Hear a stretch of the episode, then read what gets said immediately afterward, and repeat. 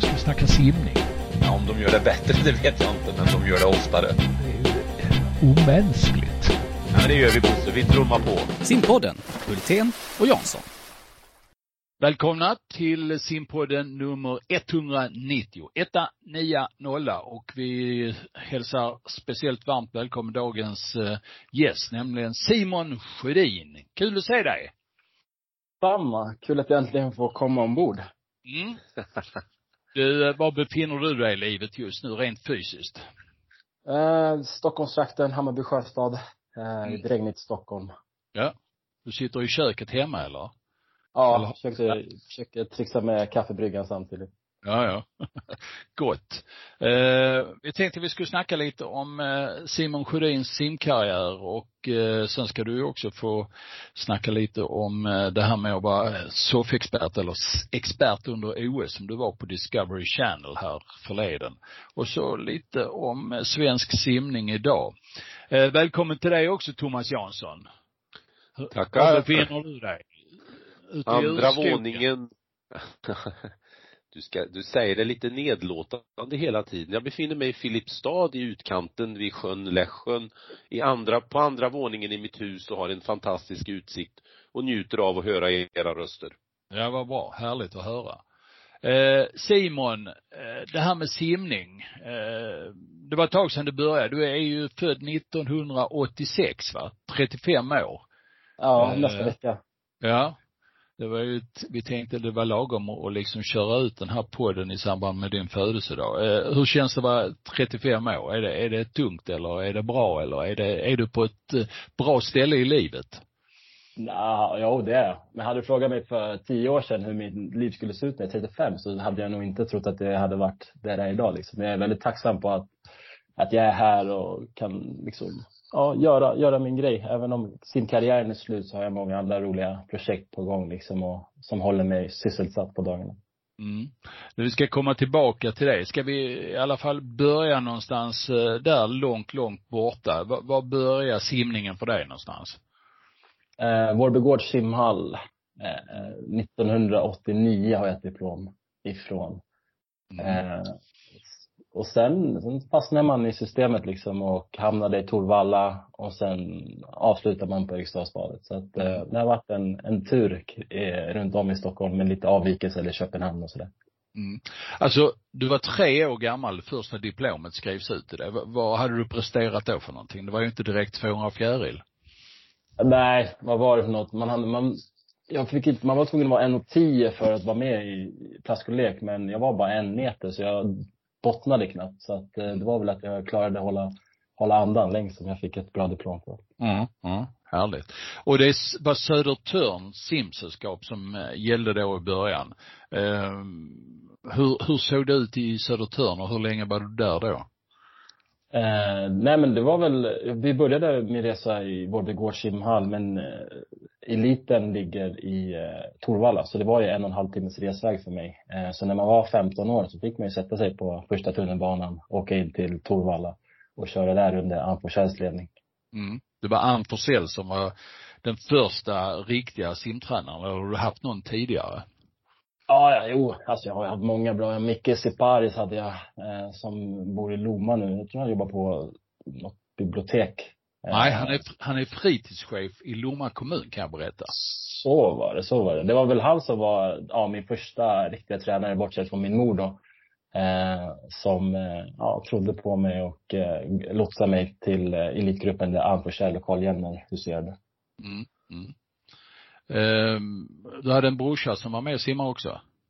Ja, väldigt duktig. Det var väl han som var min, min, mitt mål hela tiden, att försöka bli lika bra som storbrorsan liksom. Han var ju dominant på sumsim, E J M var väldigt duktig på. Så att eh, det var alltid en liten morot för mig att försöka slå brorsan liksom. Det, var, det finns väl mm. ingenting roligare än det. Nej, naturligtvis inte. eh, Fanns det mer simning eller mer idrott än simning vid den tiden? Faktiskt inte. Jag spelade innebandy, spelade lite fotboll och jag är väl en av världens bästa simmare på pingis om jag ska vara helt ärlig. Ja, men det får du gärna vara. det, är inte, det är inte många som slår med pingis om man är från simmarvärlden. Liksom. Men det var simningen som jag fattade tycke för och valde att ja, Alltså tanken var ju aldrig att jag skulle bli, komma till landslaget och vara i landslaget i femton år liksom. Men det var, jag tyckte det verkligen var roligt. Även om jag inte var på bäst i landet eller topp fem bland alla åttiosex, så, så fanns det ändå en passion och en glädje för mig när jag kom ner på badet och simmade. Mm. Men du, du var inte så framgångsrik på zoomsim, menar du? Nej, eh, jag tog väl min första medalj mitt sista år, fyrahundra medley. Bra och silver tror jag, efter Simon Börjesson. Eh, fyra trettionio, tider kommer jag ihåg ganska mycket. Eh, fyra trettionio hade jag. Eh, så det var väl det som, eh, ja, nej. Annars var det väl mer, mest lagkapper med Södertörn som jag, som jag kunde simma. Mm. Eh, vad minns du bäst från den här tiden eh, när det gäller simningen? Vad, vad, vad är det för starka minnen du har där? Ja, men det är väl främst vårt eh, sumsim-guld i lag eh, nittionio i Linköping. Eh, vi var, ingen av oss grabbar hade tagit sig till eh, någon final eller slåss om några medaljer. Men vi, vi vann sumsim-guld på, på laget. Och det var väl det som jag tyckte var så häftigt. Vi var fjorton bast och eh, inga, inga stjärnor. Vi hade polisen som var storfavoriter. Eh, men vi, vi, vi grejade det liksom. Och det, var, det är så härligt med idrott liksom att... Eh, även om det är en individuell idrott så blir det ändå en lag, lagtävling. Och eh, ja, vi samlade ihop oss och visade att Södertörn var, vi var ja, bäst när det gällde. Mm. Är du en lagspelare?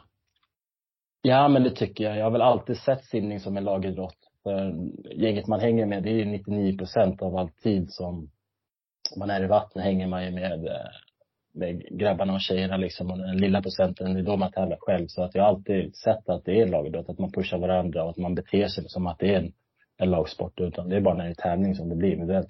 Mm, mm. Du, sen gick det väl ganska raskt sen, även om då inte var någon fantastisk sumsimma. När kom första S M-guldet? Minns du? Ja, jag minns det som igår. Det var tjugohundrafem. Eh, Sundsvall, det var en solig dag. Eh, och den känslan där man du vet, kommer in, det är inte ofta den händer, men du vet, när man kommer in på hundrafemtio meter på tvåhundra fjäril och känner att man har krafter kvar, ligger bredvid två grabbar och känner, kände redan då att det här kommer jag vinna. Eh, den känslan, den har man inte känt så många gånger sen på tvåhundra fjäril, för då har man bara känt att man fått ett kylskåp i nacken. Men jag kommer ihåg det liksom, även om det var sexton sjutton år sedan, så att eh, vilken underbar känsla när man kände bara okej. Okay, kickar och sen bara jobbar man. Även om tiden inte var speciell så var det väl ett av mina mest minnesvärda lopp som jag än kommer ihåg idag. tvåhundra fjäril, det har länge varit egentligen din bästa distans, men så har det blivit väldigt mycket medley sen. Hur är ditt förhållande till tvåhundra fjäril idag? Är det, är det som Sara Sjöström till tvåhundra frisim, eller kan du fortfarande älska tvåhundra fjäril ibland? Ja, jo men det gör jag ju. Eh, men jag kommer ihåg när jag sa, det var i Rom tjugonio eh, där jag åkte på jag, mitt livsklubba. Eh, jag har inte fort, fortfarande inte vågat kolla på loppet, för jag kommer ihåg det så, så, så smärtsamt idag. Eh, att jag ledde, jag låg bredvid Michael Phelps på hundrafemtio.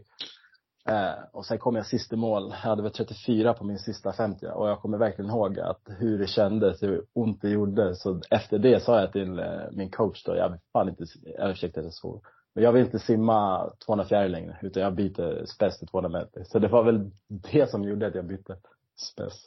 Du som var förbundskapten då tjugohundranio, Thomas Jansson, hur tänkte du när, när du såg Simon eh, där uppe med Mike Phelps i ledningen på tvåhundra fjäril sim?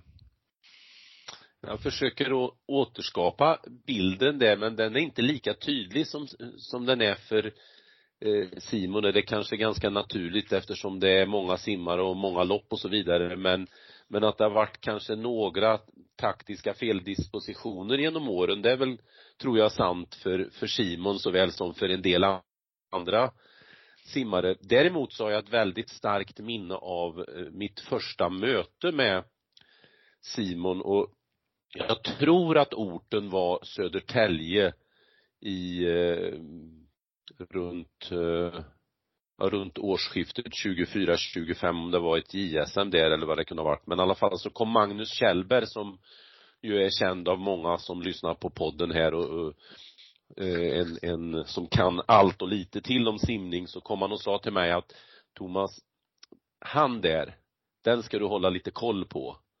För han har så väldigt mycket med sig som man kan göra något av.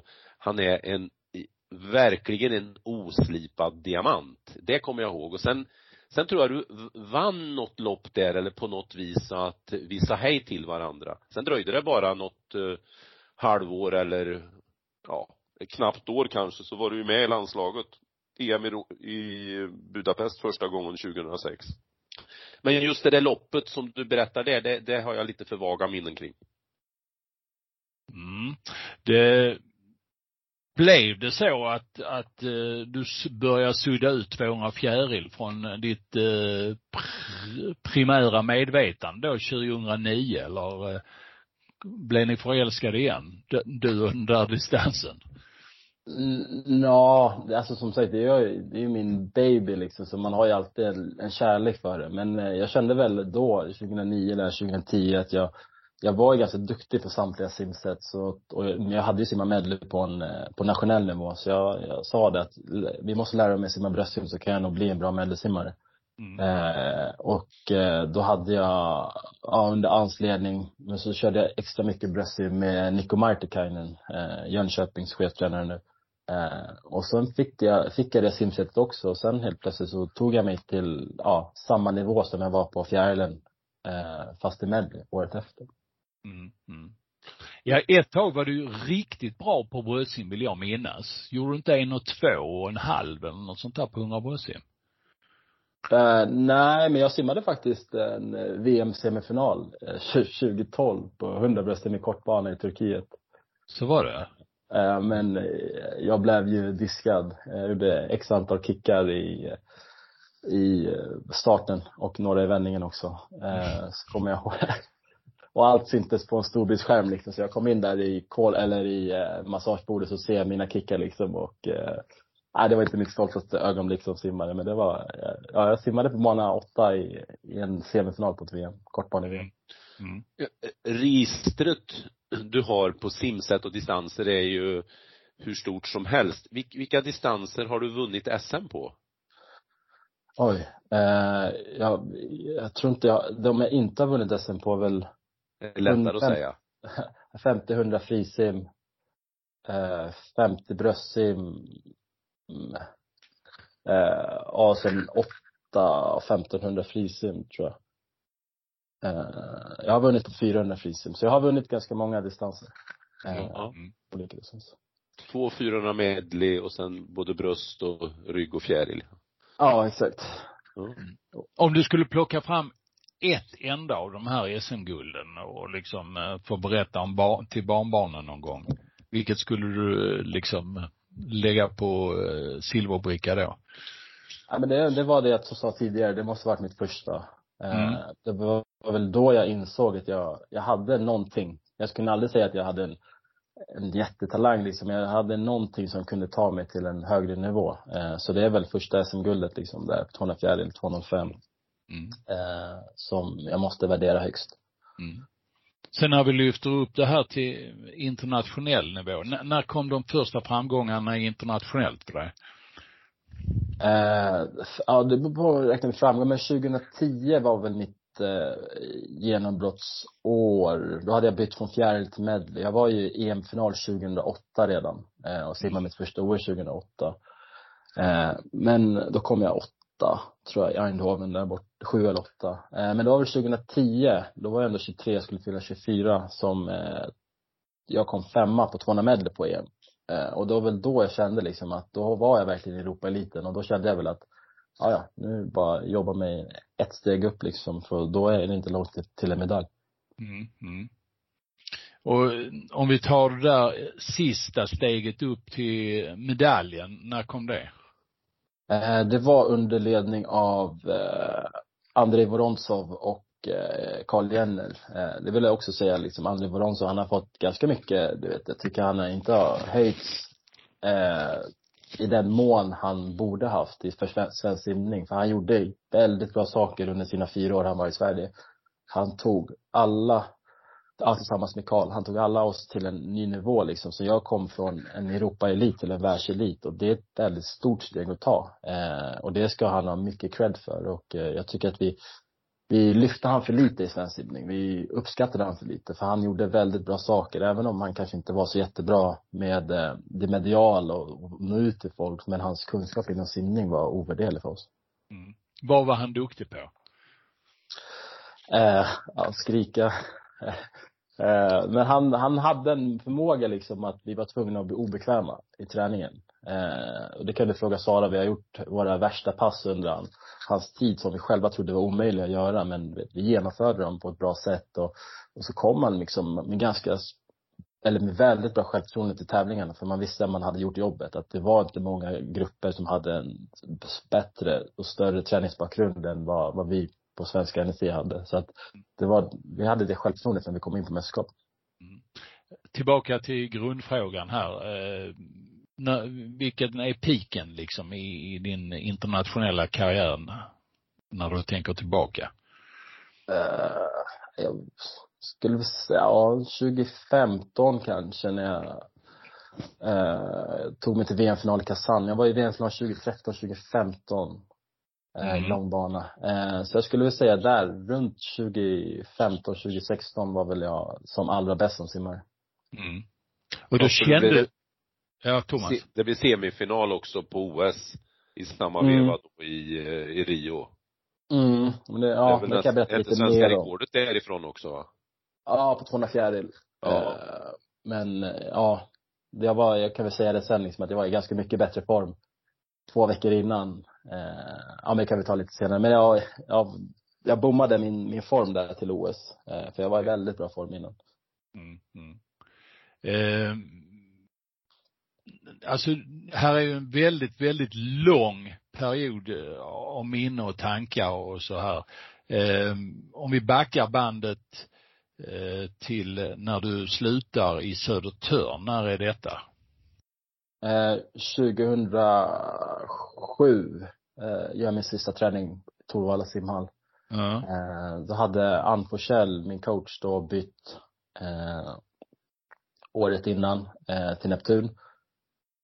Eh, och eh, jag var kvar med eh, Carl Jenner och Sven Rune och Mårten Hallin i Södertörn. eh, Men sen kände jag liksom efter tjugohundrasju där S M i Halmstad, vi åkte till, eh, Thomas kommer ihåg det väl, att vi åkte till Japan och tävlade i Shiba.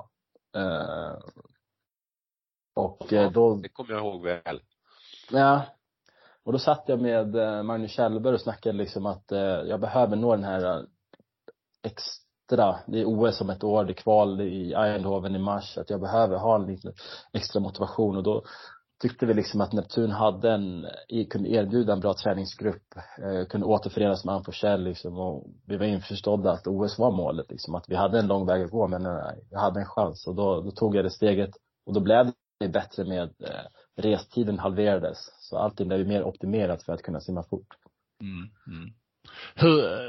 Dina lojaliteter mot eh, Södertörn, de har du ju kvar fortfarande, vad jag förstår. Ja, jo, definitivt. Jag är, jag är ju från eh, röda linjen, som vi säger i Stockholm. Det är en av tunnelbanelinjerna, och eh, Södertörn har ett bad som, som är på röda linjen. Så att jag kommer alltid vara, ha mina connection och min eh, stolthet att vara en södertörnare. Men eh, som sagt, nu, nu har jag varit i Neptun i fjorton år, femton år liksom, så det blir väl att eh, mitt hjärta är väl vinrött, eh, men jag har väldigt stor kärlek för den klubben Södertörn också. Mm, mm. Om vi tittar på de här åren från tjugohundrasexton och framåt, hur, hur har de varit rent simmässigt? För mig som har mer suttit vid sidan om och fått beskriva den, så tycker jag att det har varit rätt så mycket berg- och dalbana. Hur eh, har det varit för dig? Jo, men det var väl valet och kvalet när man skulle ta fortsätta efter tjugohundrasexton där. Eh, och det var, man hamnade väl en sån där olympisk depression, man visste inte vad man skulle göra. Så det blev väl en halvdanssatsning. Eh, sen flyttade jag till Köpenhamn, eh, fick en ny inspiration. Eh, tog mig till V M tjugonitton, men jag, jag kom ju aldrig upp på den nivån jag hade tjugohundrasexton och tidigare. Eh, men... Eh, Ja, kul har jag haft, men jag har inte fått med mig de resultaten som jag hade velat. Även om kapaciteten har funnits där, så känner jag att jag, jag, inte, jag fick inte ut det eh, efter tjugohundrasexton. Mm. Thomas?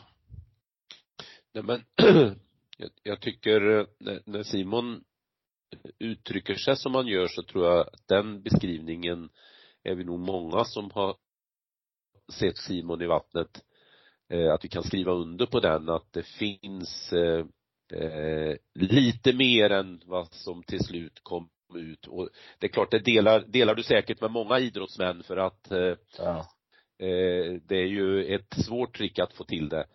Eh, sen kan väl jag tycka lite grann att eh, det är ju en, ett otroligt imponerande att i, i tjugohundratiotalet och runt där kring ha den bredd som ändå Simon har haft. Och svensk simning, även om vi ibland tycker att vi borde simma bättre och så vidare, att vara då svensk mästare i så många olika grenar, det är ju en, ja, det, det är stor respekt för det faktiskt. Mm. Mm. Hur många S M-guld har du? Har du räknat det? Eh, nej, jag har inte gjort det, och jag har slarvat bort många S M-guld, eh, men jag tror att jag har nog ett sextiotal individuella och sen ett femtiotal lagkappsguld. Jag är över hundra, hundra S M-guld totalt, det vet jag i alla fall.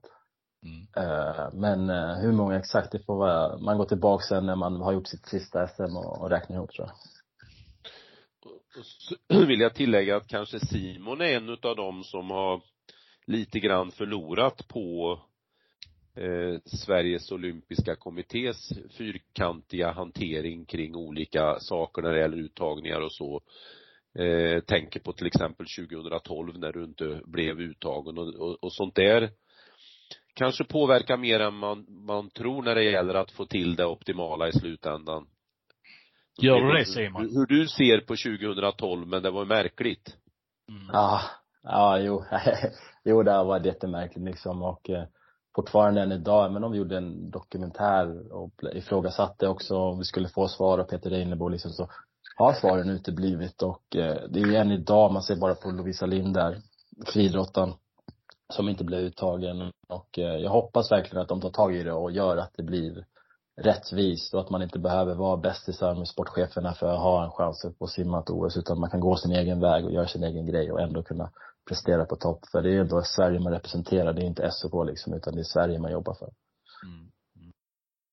Tycker du att du, du har blivit välbehandlad av uttagningskommittéer och, och, och människor inom simningen annars? För du är ju ändå en sån här som talar om när, när du inte gillar en sak, och det, det uppskattar vi ju de flesta av oss. Men tycker ja. du att du har blivit hyfsat behandlad i, i i övrigt så att säga, om vi nu frånser tjugotolv?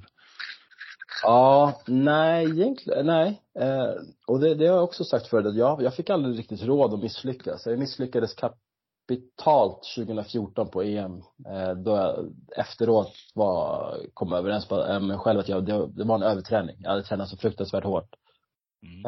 Eh, och det med gjorde att jag inte blev uttagen till kortbane-V M i, eh, i Doha. Eh, eh, inte ens på wildcard. eh, Det var flera wildcards som delades ut, men jag var inte en av dem. Och jag hade tagit ett eh, E M-silver året innan. Och eh, jag visade på S M samma höst att eh, mina tider hade räckt till en fjärde, femte plats på ett kortbane-V M liksom. Och det är väl det jag har eh, ja, verkligen varit eh, förbannad på liksom, att vet, jag, jag hade bara bett om en chans liksom. Jag kan få en chans att försöka ta kvaltiden, men det, det var inte så. Så att eh, det var lite den, den uttagningen också som stör mig ganska mycket, att, eh, att jag inte fick chansen att simma, simma mig till ett V M, kortbane-V M. Mm, mm, mm. Är vi, är vi för fyrkantiga i de här regelverket som, som vi har kring kvaltider och så generellt sett? Och på det viset stänger ute några som, som, som borde komma igenom nätet? Eh, jag vet inte, men bara man är konsekvent, att man gör samma sak för alla och inte liksom ger vissa gräddfil och andra får liksom gå tretusen mil för att nå dit. Och sen uttagningar kommer alltid vara en diskussionsfråga, eh, vad som är rätt, vad som är fel liksom. Och jag är väl inte riktigt insatt i liksom, utan nu har ju Fina sina kvaltider när det handlar om ett eh, V M. Det är väl ganska klart. Så, men jag har inte så mycket analyser, jag har inte analyserat så mycket om kvaltiderna och kvalprocessen, men jag ska vara helt ärlig. Mm. Du, jag sa ju det inledningsvis här att jag alltid tyckt att du eh, har varit den stora talangen och alltid eh, tyckt att ja, här, här finns mer att göra. Men känner du att du har varit riktigt fulltränad och ända framme träningsmässigt någon gång? Du, du pekar på tjugo sexton och tiden med Vorontsov, att då gick man till eh, mästerskap med stort självförtroende. Kände du att du nästan nådde hela vägen där, eller är det grejer som saknas i din simkarriär träningsmässigt och resursmässigt? Eh, nej, alltså om jag får liksom klappa mig själv på axeln lite och säga liksom, det var få medelsimmare som kunde, kunde matcha mig på en träning. Vi var och tränade med ganska många olika medelsimmare liksom, och eh, jag spöade allihopa eh, och kunde åka på läger med Chaddy Claw och spöade på fjärde liksom, så att jag var väl mer av att jag fick ut mer på träningen än vad jag fick ut på tävling. Och när det handlar om tävling då, du vet, du kan vara hur förberedd som helst och vilken bästa formen, men du behöver också lite tur. Och jag hade inte turen när jag var, var som allra bäst. Mm. Eh, så att eh, om jag säger jag fick väl ut nittio, nittioen procent av min kapacitet liksom. Jag hade behövt de där nio för att kunna skriva ett riktigt nice eh, kapitel. Att jag hade fått vara i alla fall Europamästare liksom. Mm. Jag har en idé om att jag tycker att svenska elitsimmar tävlar för lite. Har du under perioder tävlat för lite, tycker du? Eh, ja, fast det var det, var det eh, Andrej implementerade. Att vi, vi var ute och tävlade. Vi tävlade alla franska Grand Prix. Vi åkte till Holland. Vi åkte ja, Storbritannien och tävlade. Så vi var, han... Han förstod ju att vi tävlade för lite i Sverige med hög konkurrens. Eh, och det är väl också lite tråkigt med världscupen att vi inte har den. För det var ju också per automatik under Thomas tid till exempel, att man kunde skicka fem simmare till Singapore och Australien. Eh, och den möjligheten har vi inte längre. Och jag tror den för mig var den väldigt viktig när jag fick mitt första landslagsuppdrag eh, av Thomas i januari tjugohundrafem. Att jag fick åka till Berlin och tävla. Eh, och sådana grejer. Och det gör ju inte folk längre. Utan, eh, så jag tror världscupen var en stor del för att det var en bra generation som kom fram. För vi fick den här internationella sparringen ganska i unga åldrar. Mm. Idag finns ju det här I S L, International Swimming League. Eh, mm. kan, du, kan du tycka att det är någonting bra eller dåligt? Kan du känna dig lite avundsjuk mot vad som sker där? Eller vad, vad är din idé om, om I S L? Ja, jag, jag älskar det liksom. Jag älskar den kom på för, att de kom på idén för fem år sedan. Då hade jag kunnat plocka många poäng till mitt lag. Men det är jättebra för världssimning att det blir utveckling, att det kommer in mer pengar och liksom att det blir mer, mer tävlande. Så att just den här I S L, liksom, nu måste de ju hitta en utveckling på den. Det kan inte bara bli så att det blir en Konstantin, han som äger linan, pumpar in pengar liksom, utan det måste generera någonting. Men för simmarna i sig så är det här liksom en, en guldbiljett liksom. Mm. du, du som har kontakt med en del av de här simmarna, hur tänker de om I S L? Du träffar ju Michel och Sara och Erik och de här emellanåt. Yeah. Nej, men de älskar det, framförallt nu när de får vara i I Italien. Det var väl lite tråkigare förra året när de fick vara, även om de var jättetacksamma att de fick tävla förra året i Budapest, men att de får den här möjligheten, att det är ju, alla skulle vilja vara ett lag. Om man frågar alla simmare liksom, så är det att de vill komma med i ett I S L-lag, och det blir ju liksom en till morot för att kunna pressa sig. Och man ser svenska simmarna också som bara vill ta sig liksom, det spelar egentligen ingen roll vilket lag, men att få en plats, det, det betyder mycket, och det är, det är status nu att tillhöra ett I S L-lag. Kan du tillhöra ett I S L-lag nästa säsong? Nej, det tror jag. Även om jag känner många tränare så, där, så tror jag inte att eh, jag hade tillfört så jättemycket nu. Eh, kanske på eh, coachingdelen liksom. Men eh, som simmare så tror jag liksom det, det tåget har gått för, mm. för Simon Sjödin. Mm. Men, men, men det har inte gått helt. Du ska simma lite till väl? Ja, nej, men jag, som sagt, jag kommer nog alltid ha, ha en fot i simningen. Även om det är liksom min elfte prioritet just nu, eh, så kommer jag vet, vara med och backa min simklubb Neptun i lagkappen. Vi har S M på hemmaplan nu, och det är väldigt viktigt. Vi torskade ju klubbstriden i somras, så att för oss är det viktigt att vi, vi kommer tillbaka starkt och visar att, eh, att det är vårt hus i Ekstadsbadet liksom. Så att eh, jag kommer fortsätta tävla några år till på nationell nivå. Ja. Eh... just nu så sitter du med en träningsfallsjacka där står Täby Sim. Berätta för lyssnarna varför det är så. Ja, det var fel. Kanske det var fel val av tröja liksom. Nej, men just Täby Sim, eh, alltså där, jag simmar ju Näppan när jag representerar Näppan. Eh, men jag jobbar nu eh, med femtio procent som styrke- och landtränare eh, på Täby Sim och assist, eh, assisterar elitgruppen med några träningspass. Och för mig är det väldigt kul att kunna dela med mig av min kunskap som jag har haft under, jag har tränat under tolv tretton tränare. Och försöka implementera det lite i dagens simning. Så att, och jag tar små steg liksom. Jag har en tanke att jag ska bli simtränare, men jag måste liksom, jag vill lära mig från grunden. Jag vill ha rätt mentorer och vill köra min grej liksom. Och det här är ett jättebra första steg liksom, att kunna komma ut till en klubb som har jättestor utvecklingspotential och jätte, jättevälskött och kunna få lite av mina idéer in i det. Hur, hur många Hur många ungdomar är det du hjälper och vad är det du känner specifikt att du kommer med som de kanske inte har? Eh, nej men de är duktiga liksom, men det är ju främst den här styrkedelen. Eh, vi ska jobba på att de inte ska bli, gå in i gymmet och bara bli starka, utan du ska bli starka av en anledning. Du ska bli starka för att du ska bli starkare i vattnet. Och det är väl det, det är en liten våg, vågbrytning liksom. Hur ska man lyckas med det? Eh, men som sagt, jag har den erfarenheten, så jag tror mig veta liksom att hur mycket du behöver träna, hur mycket rörlighet du behöver för att nå till en viss nivå. Jag tror att eh, de jag tränar kommer kunna ta några steg, några steg uppåt med eh, bara, bara några små justeringar liksom i deras träning. Du, eh, när du, när du eh... nu tycker om simning, för det gör du ju emellanåt, så, så var det någon som tyckte att ja, den där grabben, han, han, han ska vi släppa fram i full frihet under olympiska spelen här, för han har mycket tankar och idéer. Och det, det fick han ju också chansen till, Simon Sjödin på Discovery Channel. Hur var det att vara soppexpert, som Thomas kallade? Ja, det var ett jätteroligt uppdrag och jag är väldigt stolt att jag blev tilldelad det. Men det var, det var lite klurigt liksom, för liksom, nu var jag tvungen verkligen, även om jag är ganska frispråkig och snackar simning, så måste man liksom ha, snacka rätt. Och i tv så får man ju ingen andra chans liksom, utan då måste allting sitta liksom. Så det var, det var ett, lite press, men det var väldigt kul när man väl kom in i det. Sen var det, tyvärr så blev det mest Sara-snack. Mm. Jag fick inte riktigt lyfta fram de övriga i svenska truppen som jag hade velat liksom, för Min, min, min tanke och mitt mål var ju att liksom vara en ambassadör för simningen och försöka lyfta de här simmarna som inte får samma uppmärksamhet i media, men gör likadant jobb i vattnet eh, som mm. Sara gör. Men tyvärr så blir man lite begränsad liksom, när det handlar om tv, utan allting styrs ju från vad, vad producenten vill, vill att jag ska snacka om.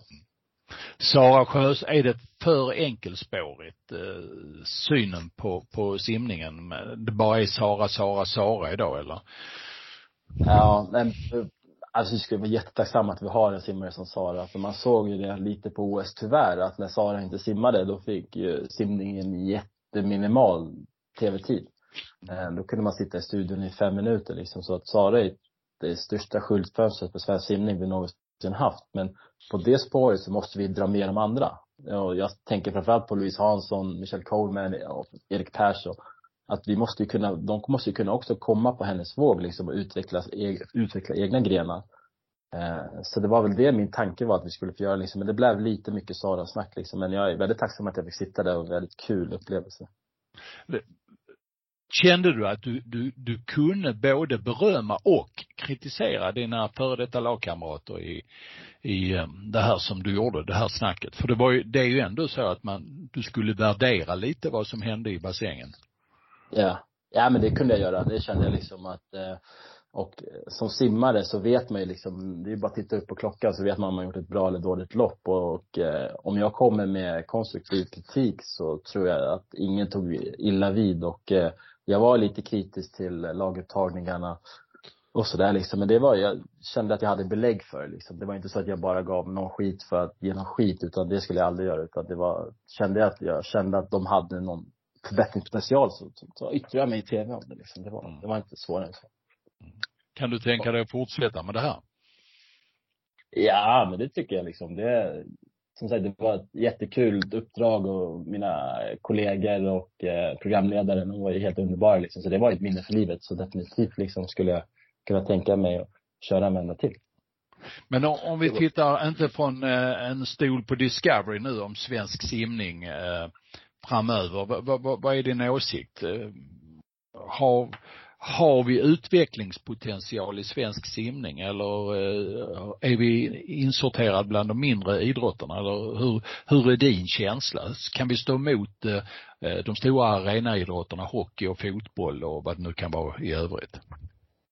Ja, men det tror jag. Men jag tror att vi kan inte bara vara mätta. Eh, för vi vet ju att vi, när vi kommer till ett mästerskap så, så kommer Sverige plocka medaljer i mån att vi har vår superstjärna. Men jag tycker att vi måste utvecklas. Vi får aldrig vara nöjda med det. Utan vi, det finns jättestor utvecklingspotential i svensk simning. Och vi måste ta nästa steg. För vi, nu är det att vi bara står och stampar på ett, ett och samma ställe. Jag skulle gärna vilja att vi, vi vågar gå ut där och verkligen ta för oss där ute. Om, om, om du skulle ha ett antal verktyg och kunna sätta in på svensk simning, vad, vad skulle du vilja ändra på eller utveckla? Eh, det är det som är grejen. Jag skulle vilja ha ett mer fungerande nationellt idrotts eller ja, simcenter. Eh, och sen skulle jag vilja veta, eh, om man kollar på våra stora stjärnor utanför Sara Sjöström nu, så är det ju Louise Hansson och Sofie Hansson, och de är lokaliserade i North Carolina och i Loughborough. Så jag skulle gärna vilja att, att till V M nu i Pekåka, att Sofie får med sig sin tränare Holloway som head coach och Louise får med sig sin tränare Ian Hammel, tror han heter, som jag simmade själv med när jag var liten. Att de kommer in i svensk simning, för det är ett gyllene tillfälle. Deras coacher är väldigt duktiga coacher. Om vi kan få med dem i svensk simning och kanske ställa lite krav att ni kan komma med i svenska truppen och ja, dela med er av er erfarenhet till ja, övriga svenska tränare. Vi måste ta sådana steg liksom, och det förstår jag inte varför vi inte har gjort. För vi har ju hur bra möjlighet som helst liksom, med en direktlinje liksom, till just de tränarna. Ta in dem i svensk simning, utnyttja dem liksom. Och jag tror att de skulle betyda så mycket för svensk simning om, om vi får ett samarbete över gränserna. Mm. Låter ju briljant, eller vad säger du, Jansson? Ja, verkligen. Eh, det är ju det, det är ju ett ja, tyvärr också ett ekonomiskt spörsmål i slutändan när det tas ut trupper och hjälpresurserna runt trupperna och så vidare. Så det handlar ju om, som Simon lite inne på, ett, vilket tänk man ska ha. Och, och, och då får det kanske då ibland bli på bekostnad om, i, om man använder det här exemplet att det blir någon färre från, utav de svenska tränarna som kommer med. Så att det, det är ju en avvägning också. Men att det behövs in Eh, impulser, och det är på ett vis lite förvånande i dagens eh, värld vi lever i, när vi har hela internet som står till förfogande, det är massor av människor, så egentligen borde vi inte sakna impulser utifrån, men eh, de kanske behöver vara lite mer handgripliga åt Voronsov-hållet. Du, Simon, du sa här lite inledningsvis i, i, som svar på min fråga att vi skulle utveckla det nationella träningscentret. Hur, hur tänker du då? Vi har äh, ett national, men... elitcentra i Stockholm, ska vi säga till eh, våra lyssnare här. Vad skulle du vilja göra där som gjorde simningen bättre? Nej, men jag skulle vilja att det skulle vara ett toppalternativ att komma och träna i Stockholm. Eller inte i Stockholm bör det inte vara, men alltså på ett, ett träningscenter som Simförbundet håller i, så att du inte behöver åka någon annanstans. eh, Erik Persson är i Bergen, Louise är i Loughborough liksom, att du ska kunna samla liksom, de bästa i Sverige, att det ska finnas en jättebra möjlighet för de bästa att få simma i Sverige. Och det är väl det jag efterfrågar lite nu, och jag nu ser inte att den behöver ligga i Stockholm, för det är dyrt i Stockholm och det är ont om bostäder och, men att vi bara kommer ihop liksom, hittar ett bra ställe för svensk simning att ha sin bas, eh, och det ska vara attraktivt för simmarna att komma dit och verkligen känna att de kommer utvecklas där. Mm. Nu, nu har vi snackat upp... ja, förlåt mig, Thomas. Är det är din uppfattning att eh, nu ska jag använda lite slarviga uttryck, att det eh, borde tränas lite mer runt om i landet, lite eh, hårdare. Jag, jag vet att det här är slarviga uttryck, men, men jag finner inga bättre ord nu. Eller eh, är det andra saker runt om i landet som eh, är, är brister? Uh, nej, alltså jag tror inte jag kan tala för andra delar av Sverige. Jag har inte besökt alla delar, men jag tror att uh, hårt är jättelätt att göra. Liksom. Det är bara att trycka på sina tio tusen meter, men smart. Nu är vi ändå på tjugo tjugotalet och jag tror inte att vi tränar lösare än några andra länder, men jag tror att vi måste hitta nya sätt för att motivera våra kids att hålla på längre och verkligen satsa. För det är, konkurrensen inom simningen är stent upp nu. Europa utvecklas som bara den. Eh, jag känner att jag tror att vi måste bara få motivera våra kids att trycka på gasen och satsa på simningen. Så tror jag att det kommer kunna bli bra. Att man inte bara ser det som en sidoaktivitet. Man ser att jag kan ta ett nästa steg. Kanske bli proffs och sim E S L eller något sånt. Uh, för jag, svenska simtränare, de överlag så är de väldigt duktiga liksom, utan nu för oss handlar det om inge, inge mod i våra simmare att ta det här steget att verkligen okej, okay, vi, vi vill komma till U S A, vi vill hamna på en bra skola, vi vill komma till E S L och försöka implementera det i deras eh, tankebanor. Men det är väl delvis också tränarnas uppgift att ingjuta det här modet och göra karriärplaneringen och, och, och stötta att man då ska se en längre horisont än till tjugo år. Verkligen, verkligen. Och det är, nu, jag är inne i, i tränarkåren nu. Nu blir det andra bullar liksom. Det är jag redan börjat. du, du, nu snackar vi lite landslag här, den högsta nivån. Men om du går in och tittar på eh, det täv- nationella tävlingsutbudet som finns. Är det någonting som du skulle vilja ändra på där? Uh, För det har ju sett nej. väldigt lika ut under många mm. år, måste man ändå säga. Det, det som eh, egentligen har stimulansen som har försvunnit, det är ju som du nämnde nyss här, världscupen som liksom gjorde sitt nerhopp i Sverige en gång om året som var väldigt mm. intressant för svensk simning. Men eh, om vi bara tittar på det rena nationella programmet, är det någonting du skulle vilja ändra på där? Ja, men ja, det finns jättemycket jag skulle vilja ändra på det.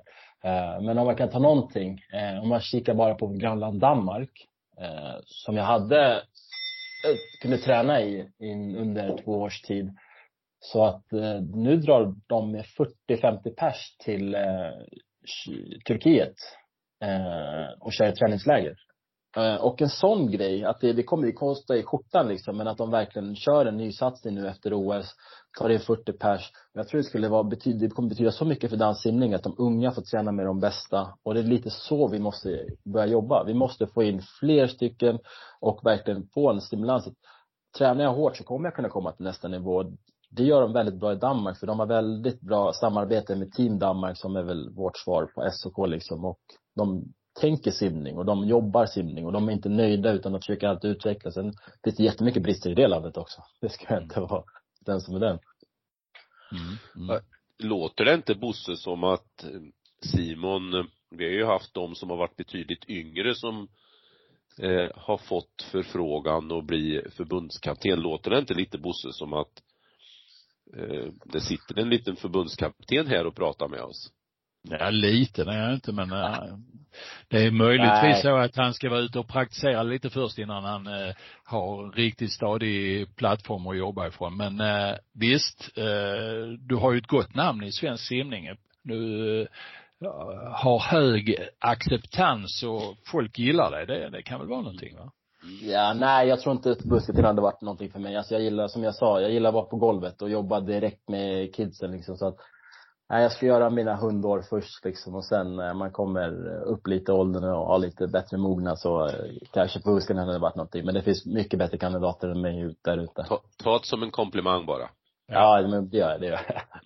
Du Jansson, du, du brukar ju samla ihop till lite snabba frågor. Tre snabba har, du, har vi varit drabbade av. De har inte alltid varit de mest ja, genomtänkta frågorna utan har kommit liksom från höften. Har du några sådana till Simon? Jag har försökt att skriva lite allt eftersom och sen har det blivit någon som har blivit bortdiskad och som inte går att använda, men eh, ja, några grejer kan vi väl lyfta.